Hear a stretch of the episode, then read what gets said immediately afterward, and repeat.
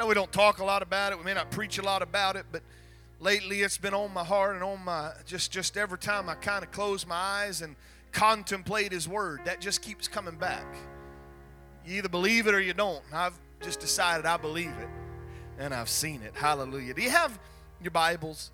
Hope you do.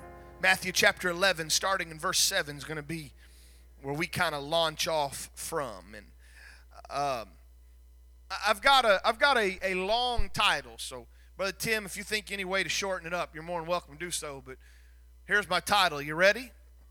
The kingdom of heaven suffereth violence, and the violent take it by force.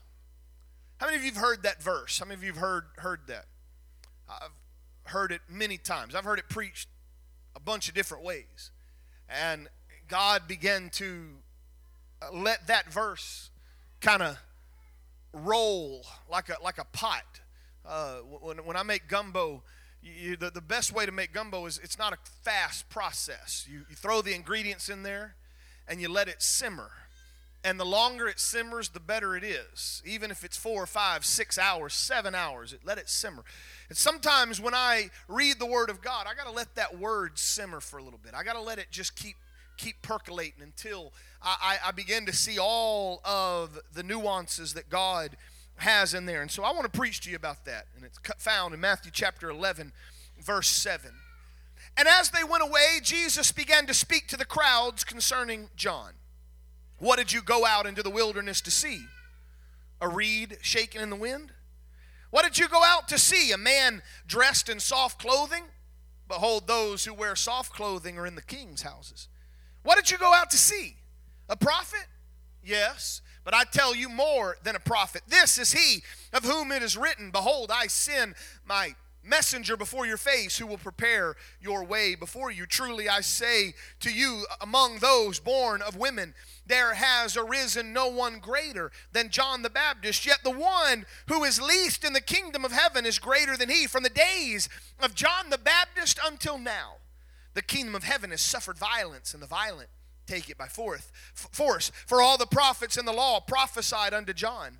And if you're willing to accept it, he is Elijah who is to come. He who has ears to hear, let him hear. But what shall I compare this generation?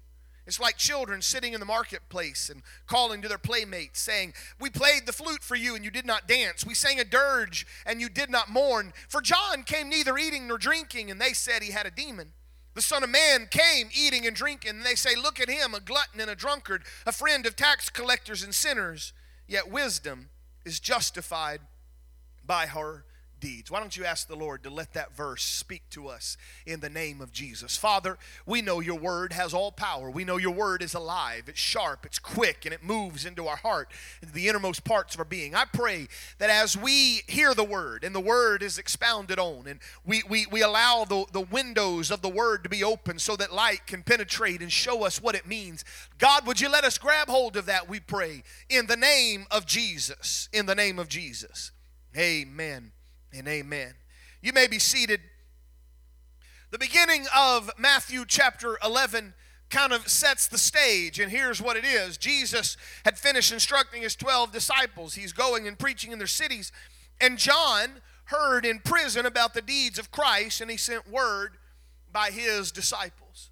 John the Baptist, who shows up on the scene after some 400 years of silence, no prophet speaks, no word of God is recorded as going forth. Nothing uh, happens, it's, it's quiet. Between the Old Testament and the New Testament, God almost shuts heaven up and says, I'm going to kind of let you just walk in the path you've chosen for yourself. John the Baptist shows up. He begins to preach. He preaches, You got to repent. He preaches, and he's no respecter of person. He preaches to the Pharisee, the Sadducee, the soldier, the tax collector, the sinner, the, the so called saint. He preaches to them all, and the Word of God begins to convict. There is a way being paved that's going to lead all the way to a cross, and, and it's going to enter into a, a church age of the book of Acts. But John the Baptist preaches, and he's done that. He, He was a rough man. He was perhaps not eloquent of speech. He didn't care whose feet he stepped on. He didn't care whether or not he pointed his finger at Herod or he pointed his finger at just some drunk on the street. He, he, was, he was clothed in rough clothing. There was nothing pretty about him, nothing comely about him. The Bible says he lived in the wilderness, ate honey and wild locusts. He had, had camel skin, rough spun clothing. It's hard for me to, to, to put myself in John the Baptist's shoes. One of the greatest revivals that Israel had ever seen took place under his ministry. The Jordan River, I mean, there was a line lined up as people began to get baptized for repentance in that Jordan River. And, and then one day, John the Baptist is saying, There's going to come one who's, I'm not worthy to even tie his shoe. Notice he didn't say, I'm too good to tie a shoe. He says, to tie this man's shoe is a greater honor than what I deserve. Jesus walks on the scene. John the Baptist says, I got to decrease, he must increase. He baptizes Jesus in the Jordan River. The heavens open up. It looks like a dove comes down, and the Spirit of Almighty God begins to speak and confirm that this ministry of Jesus Christ is about to start here on earth. And, and, and then there's no more with John. Later, you'll see a, uh, John the Baptist or some of his disciples, they're baptizing on one side of the Jordan River, and Jesus and his disciples are baptizing on the other. And there's a little conflict, perhaps, that the disciples try to start, and Jesus shuts it down. But that's about all you hear of John the Baptist. You find out in Matthew chapter 14 uh, that Herod took John and put him in prison because uh, Herod loved Herod, which was his brother's wife, and Herod began to commit incest, and and and Herod uh, married or or at least had a relationship with his brother's wife, and John looked at Herod and said, "You know what? That's wrong. It's sinful. It's not of God. It's unlawful for you to have it." And and Herod wanted to put him to death, and you know the story. Finally, it gets to where in a party uh, Herodias's daughter dances and pleases Herod, and she, he says, You can have whatever you want. She asks her mom, and her mom says, Give me the head of John the Baptist. John the Baptist dies. But before he dies, before he's beheaded, Matthew chapter 11, he's in prison.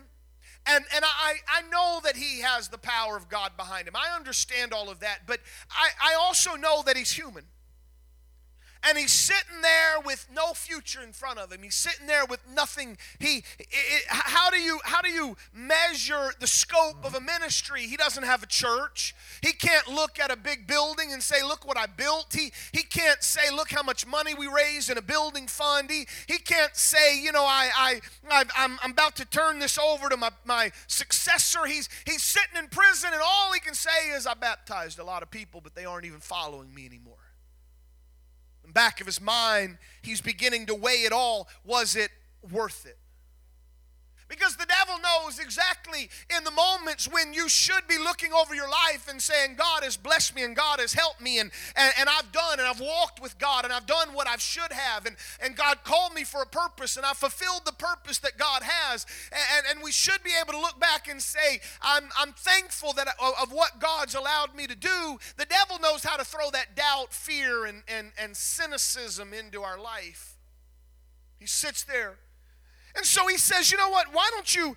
There was a few of his disciples, perhaps, that would come and minister to him and talk to him there in prison. And, and every time they'd come, they, maybe John would say, "Hey, uh, what about what about Jesus?" Now you know John the Baptist and Jesus; they were they were cousins or, or, or distant cousins. Their mothers were were, were cousins, and, and so I mean he knew Jesus, but now they're separated. Jesus is on another track, another ministry, and and John would say, "What is Jesus doing now?"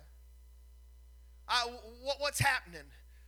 Is he, is, you know, the, the, one I said he's coming after me and they needed to follow, is he still, is he still working? Or uh, is this the one to come? Or did I get it wrong and should I look for another? And so these disciples of John go to Jesus and they look at Jesus and they say, Jesus, John says, Are you he? Or should we look for another? Jesus answered them and said, Go tell John what you hear and what you see.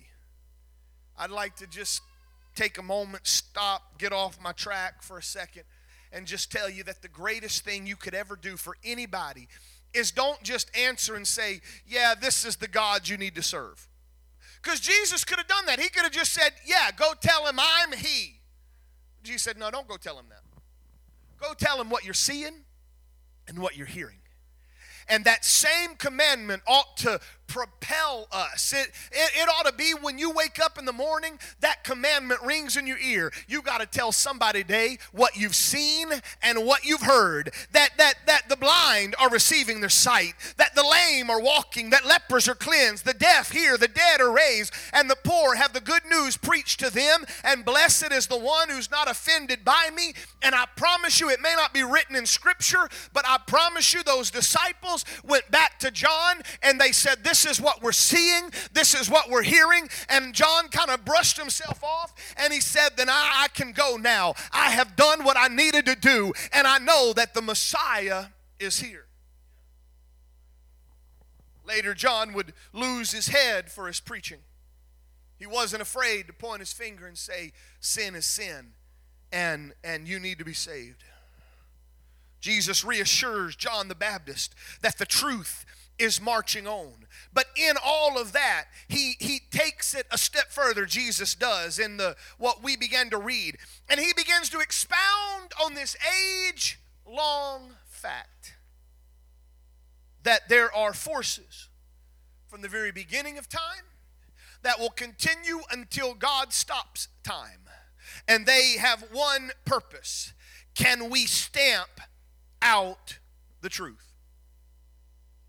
It, it, it, it, happened in heaven when a third of the angels following Lucifer tried to stamp out God and a coup began to happen. It, it's happened throughout the Word of God. In fact, if you could read Nehemiah chapter 9 and verse 26, it says, Nevertheless, they were disobedient and rebelled against you and cast your law behind their back. And they killed your prophets who had warned them in order to turn them back to you. They committed great blasphemies.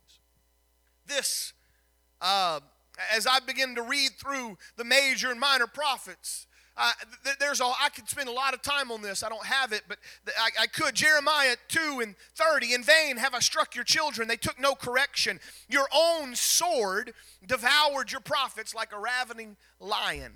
Second Chronicles 36 and 16. And they mocked the messengers of God, despised his words, scoffed at his prophets until the wrath of God rose against his people. I, am amazed. You know, it's it got so bad in Israel's time that the world wasn't the only one trying to silence the pulpit. The Israelites did it. They got mad when the prophet said, you, you, you know, you're, you're, you're, you're starting to follow those idols. You're starting to do what God commanded you not to do. And when they didn't like the preacher, they just killed him. Please don't do that. If you don't like what I'm preaching, just go to another church. Don't kill me. Just want to put that out there. But, but listen to me for just a second.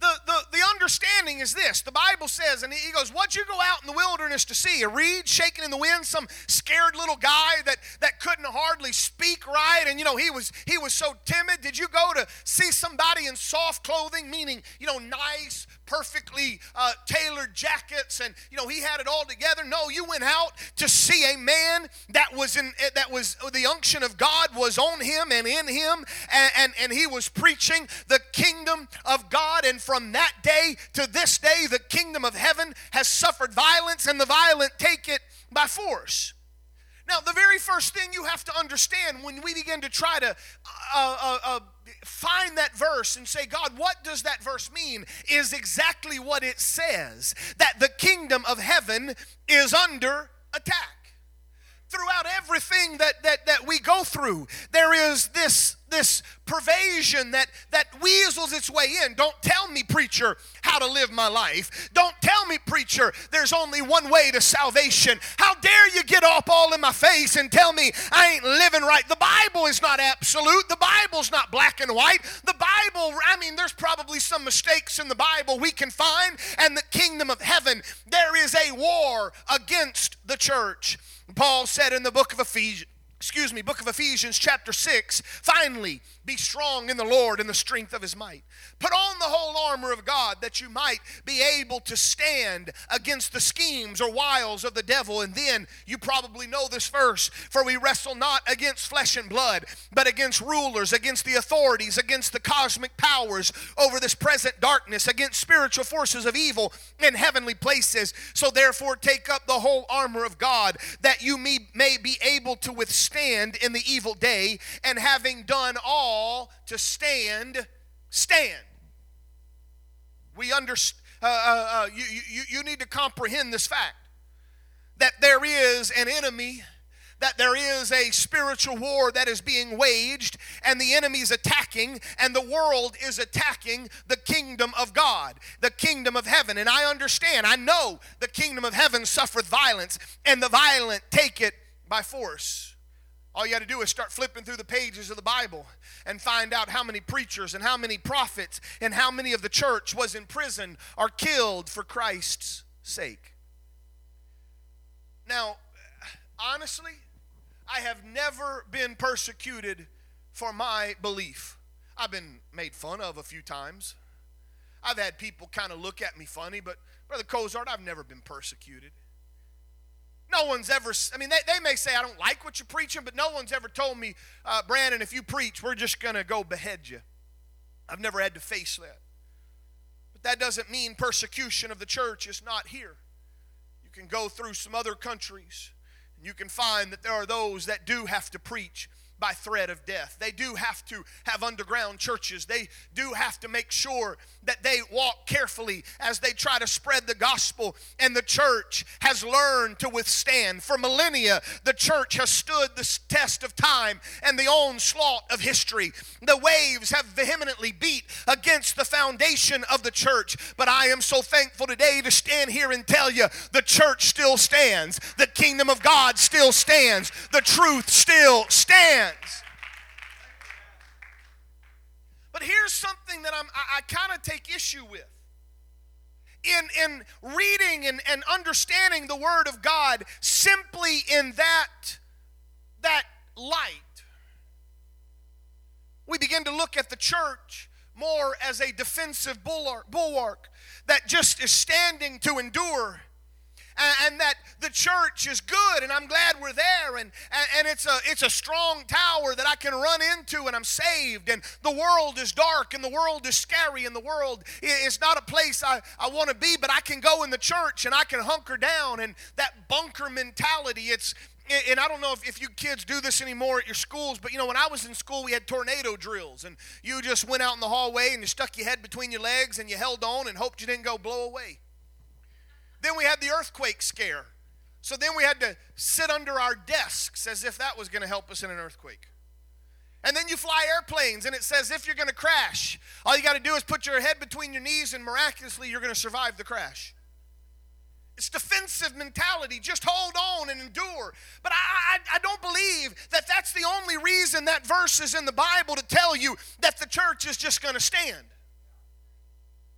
I'm thankful for the, the, the, the nature of the church that can withstand the attack of the enemy.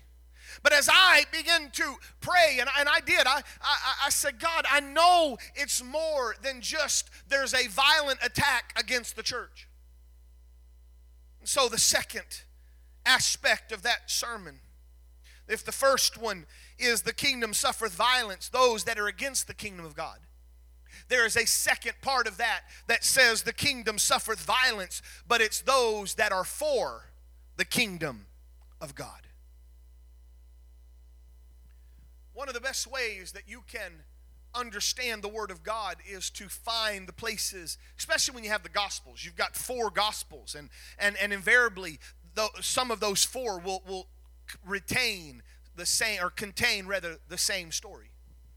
If you want to know about the kings of, of Israel, you've got 1st and 2nd Samuel, you got 1st and 2nd Kings, and you got 1st and 2nd Chronicles. And if you'll study the history in all of those, you will find similarities and you will find some things you can kind of begin to put the pieces together. The book of Luke does not flesh out the story quite the way that Matthew did. But I would invite you, if you have your Bibles, to turn with me to Luke chapter 16 and verse 16. This is, and, and I hope you can hear and understand the same words that, that were spoken, but listen to how Luke said it went down. I will read the King James first, and then I'm going to read my English Standard. The law and the prophets were unto John. Since that time, the kingdom of God is preached, and every man presseth into it. It's easier for heaven and earth to pass than, for, for, than one tittle of the law to fail. The English Standard Version says it this way the law and the prophets were unto John. Since then, the good news of the kingdom of God is preached, and everyone forces his way into it. It is easier for heaven and earth to pass away than for one dot of the law to become void.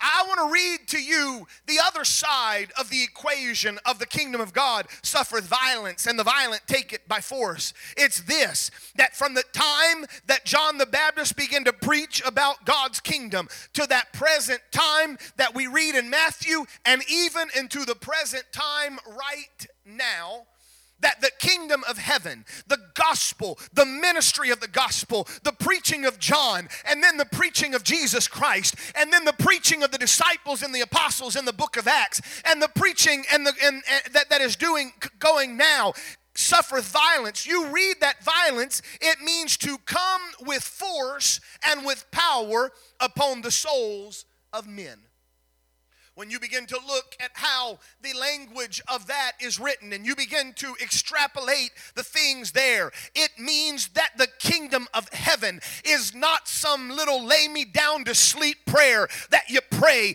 It's not some limp wristed, weak kneed, slack jawed thing that you can preach across a cute little pulpit. But when somebody begins to preach about the kingdom of God, there is a demonstration of spirit, there is a demonstration of power. It takes a dead man, a man that is dead in sin and trespasses, and when the gospel of God begins to preach, it's more than just Jesus walking to the widow of Nain's son and saying, Rise and walk. But instead, he found Brandon Buford dead in his sin and trespasses. And when the word of God began to preach, when the word of God went, there was something that moved in me. There was a quickening that took place. I, I, know he opened blinded eyes and deaf ears, but can I tell you, he did so much more than the physical healing. He took this old blinded eye that was blind to the things of God and he let me see what he sees. He took this old heart that was that was stony and, and rebellious in nature against it, and he melted my heart of stone he took me, an enemy of God, an enemy of the cross, an enemy of righteousness, and He made me a friend of God. He set at liberty those that were slaves to their own corruption. This word, this kingdom of God, it is the power of God unto salvation. I, I want you to understand yes, there is a battle against the kingdom. Yes, there is an attack against it. We understand that that that the, the, the law of the flesh and the law of the spirit are constantly warring. Yes, hell wars against heaven. Yes, Satan wars against Jesus. Yes, our flesh wars against the spirit inside of us. But can I tell you, that is not the, the battle you need to focus on. I, am not asking anybody, I don't want anybody to just say, Well, I got the armor of God. I'm going to just stand right here. Having done all to do, I'm going to stand and maybe I'll make it through. No, my Bible says I'm more than a conqueror through Christ Jesus. The violent take it by force. That that verse, violent, or, or, that, that phrase, the violent take it by force, it, it, it means to, to press until you can't press anymore. One of the word pictures I want you to grab hold of because I'm gonna I, am gonna I'm gonna take off here in a moment. One of the word pictures I want you to grab hold of is the the siege. Uh, in, in, in Jesus' time, there were no F 18 Hornets. There was no Abrams tanks. There, there was no, you know, big old towed guns that can shoot mortar rounds a hundred something miles. You wanted to take a city, you just got more people than you could, and you just kept throwing what you could at that city. You'd build dirt works to try to go up and go over the walls. You'd build catapults that would throw stones and, and flaming balls of, uh, uh, uh of, of asphalt or, or tar that they could set on fire, and that they would take trebuchets that could try to fling a rock there. And, and the siege was can we wear down the defenses? And, and the, uh, when you read the, the Old Testament, you read some of the sieges that happened. The siege of Jericho. You can read some of the sieges that happened in Jerusalem. And they would shut the city up. No one could go in, no one could come out. And daily it was an onslaught. What are we throwing at the city? We're going to keep beating the walls. We're going to try to tunnel under the walls. Can I tell you that in the kingdom of God, there is some that have just decided, I'm going to do whatever it takes to get a hold of this kingdom of God. I'm going going to press if I have. I, might, it, it might be an intruder. See, the, the Jews, they kind of like the idea that they were it. And they got highly offended that there were some Gentiles and some publicans and some harlots and some sinners and, and, and, people like Zacchaeus, who was a tax collector. And it really bothered them that Jesus would talk to the woman at the well that was a Samaritan woman. But they got something inside of them that said, no matter what it takes, I hunger and I thirst for righteousness. There were Samaritans and Gentiles who had no place in God's chosen people, but they forced their way into the presence of God. The kingdom of heaven suffered violence. It comes with force, with power upon the souls of men, and the violent take it by force, or they press until they get through.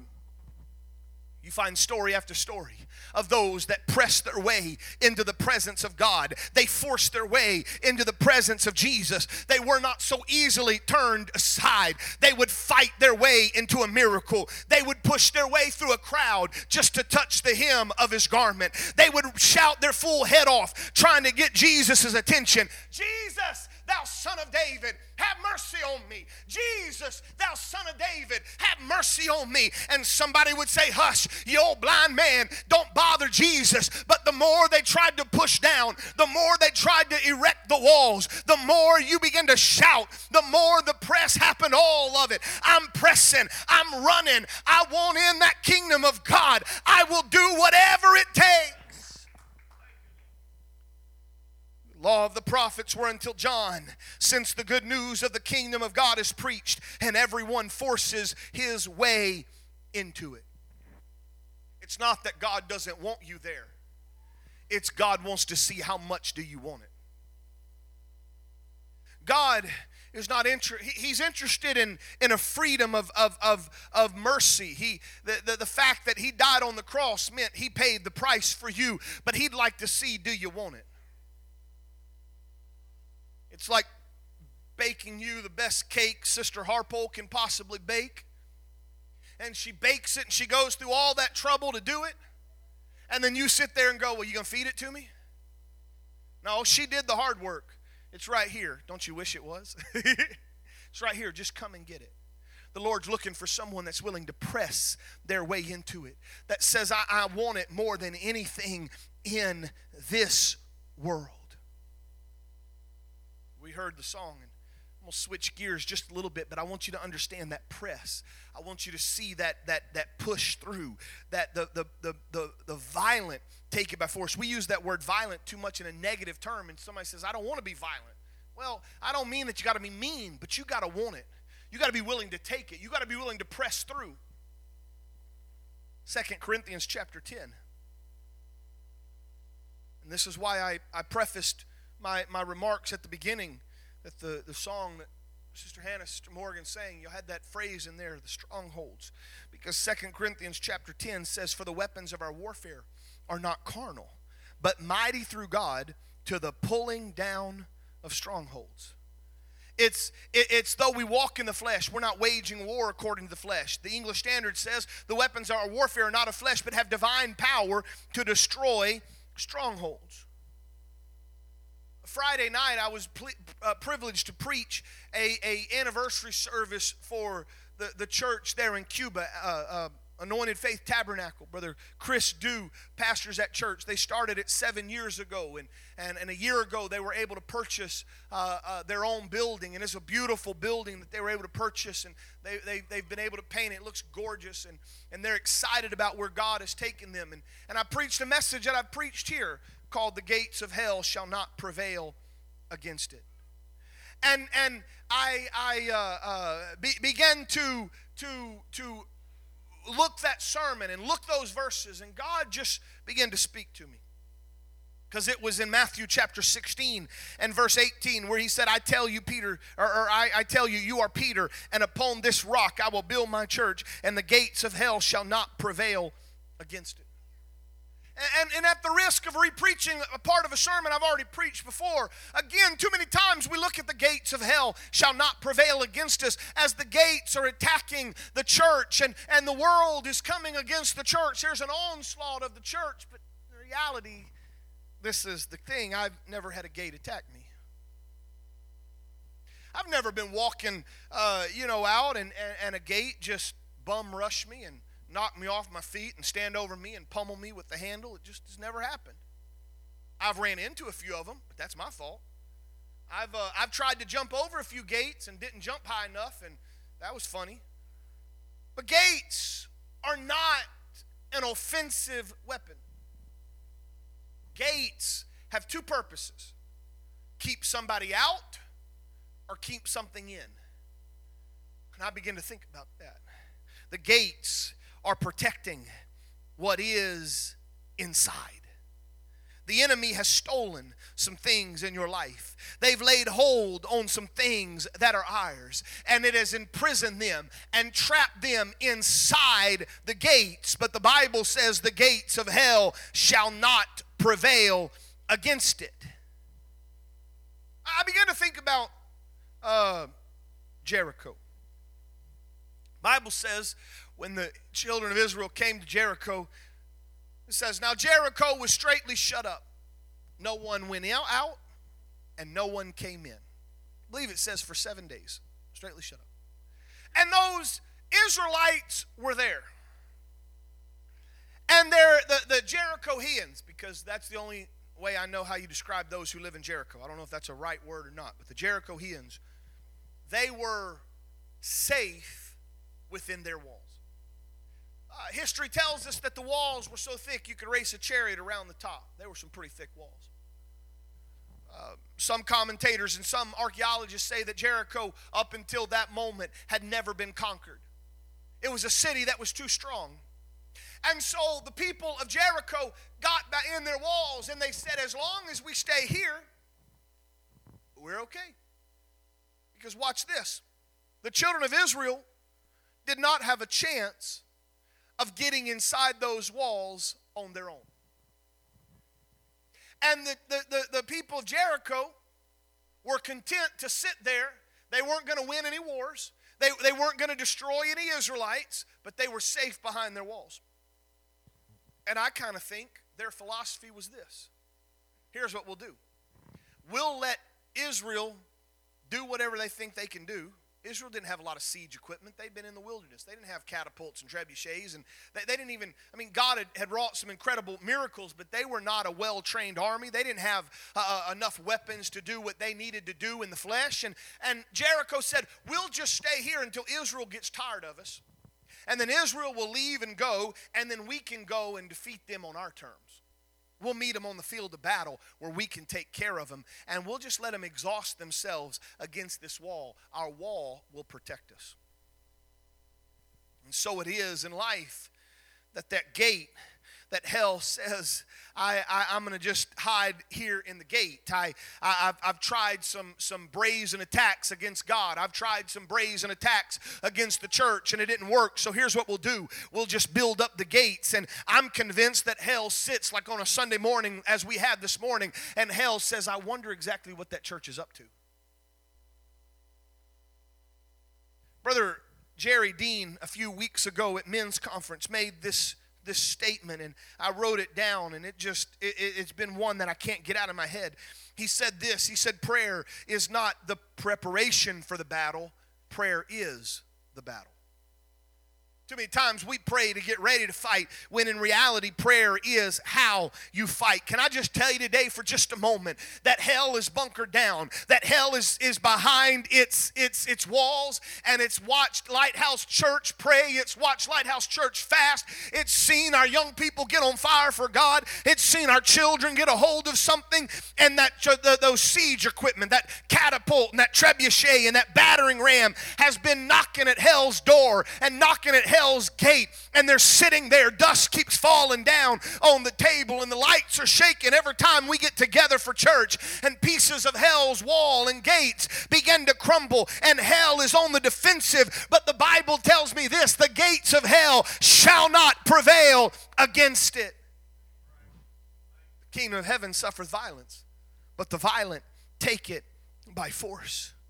It was that Jericho they were there, its walls held that city safe until God's people came. And God said, Here's what I want you to do. I, am not going to have you fight a conventional war because we're not going to do this. The weapons of our warfare are not carnal, they're not fleshly. But I promise you, the weapons of our warfare are mighty to the pulling down of strongholds. So, Israel, why don't you just gather your choir and gather the priests and just start marching.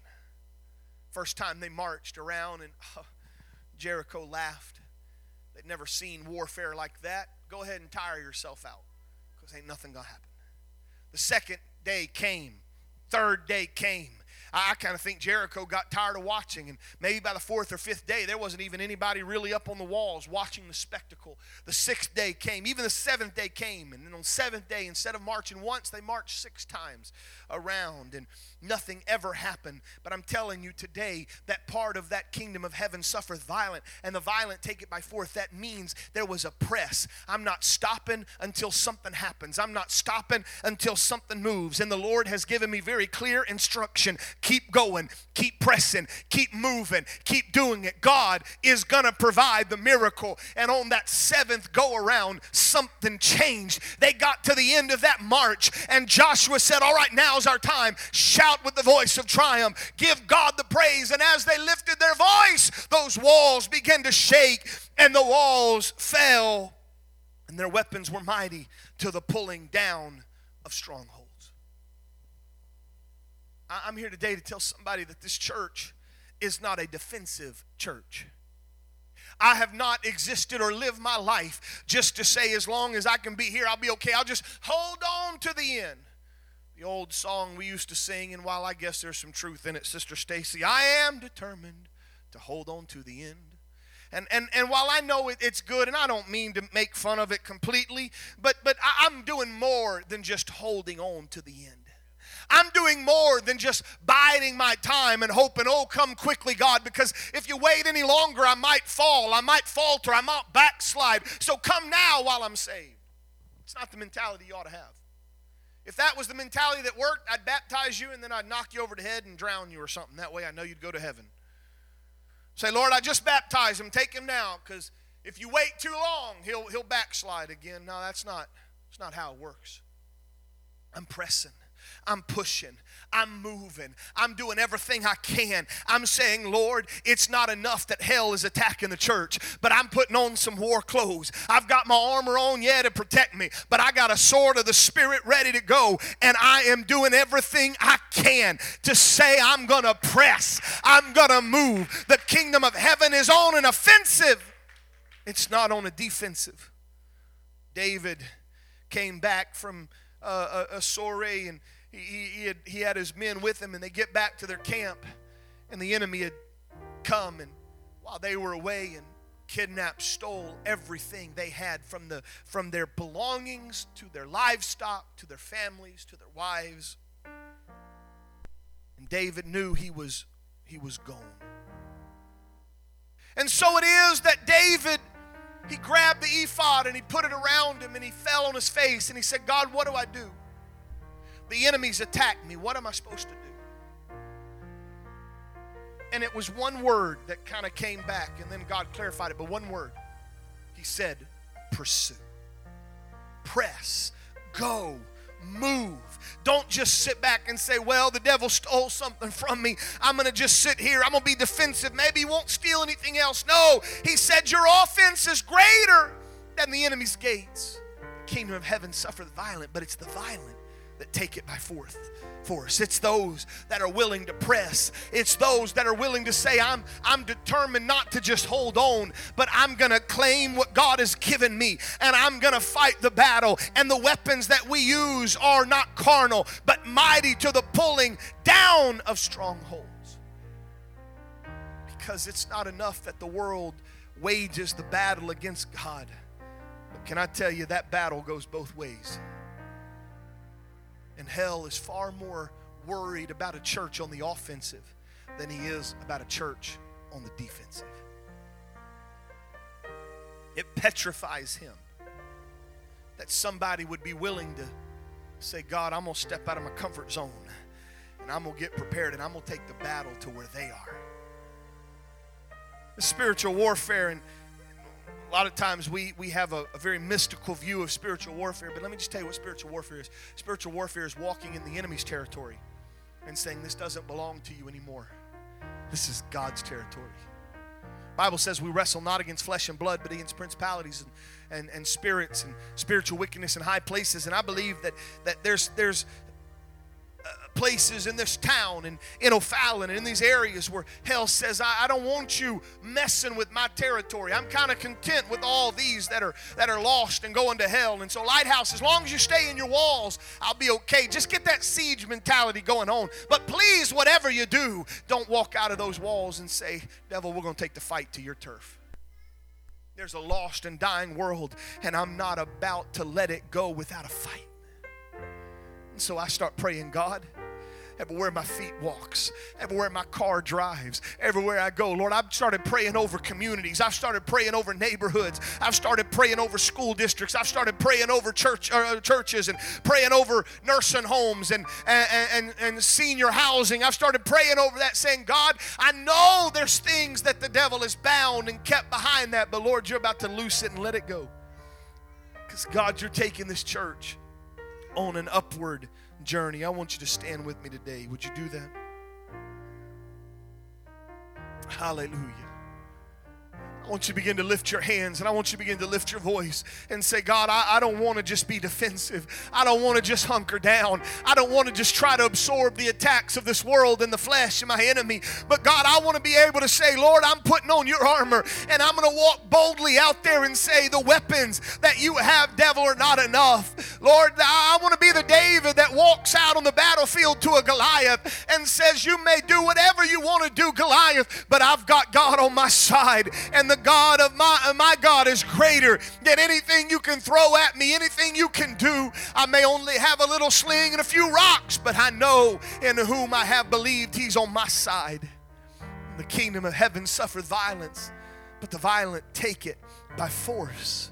They press they push, they move. We understand that every time you pray, there's a move of God that takes place. There's an earthquake, there's a shaking going on. The Bible says on that day at Pentecost, when they were praying, the whole house was shaken.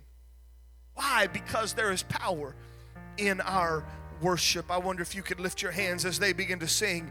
I want you to think about some things the enemy has put behind that gate, some things that he's stolen from you, some things that that that that you don't think you'll ever have that victory over. Maybe it's an addiction, maybe it's a proclivity to sin.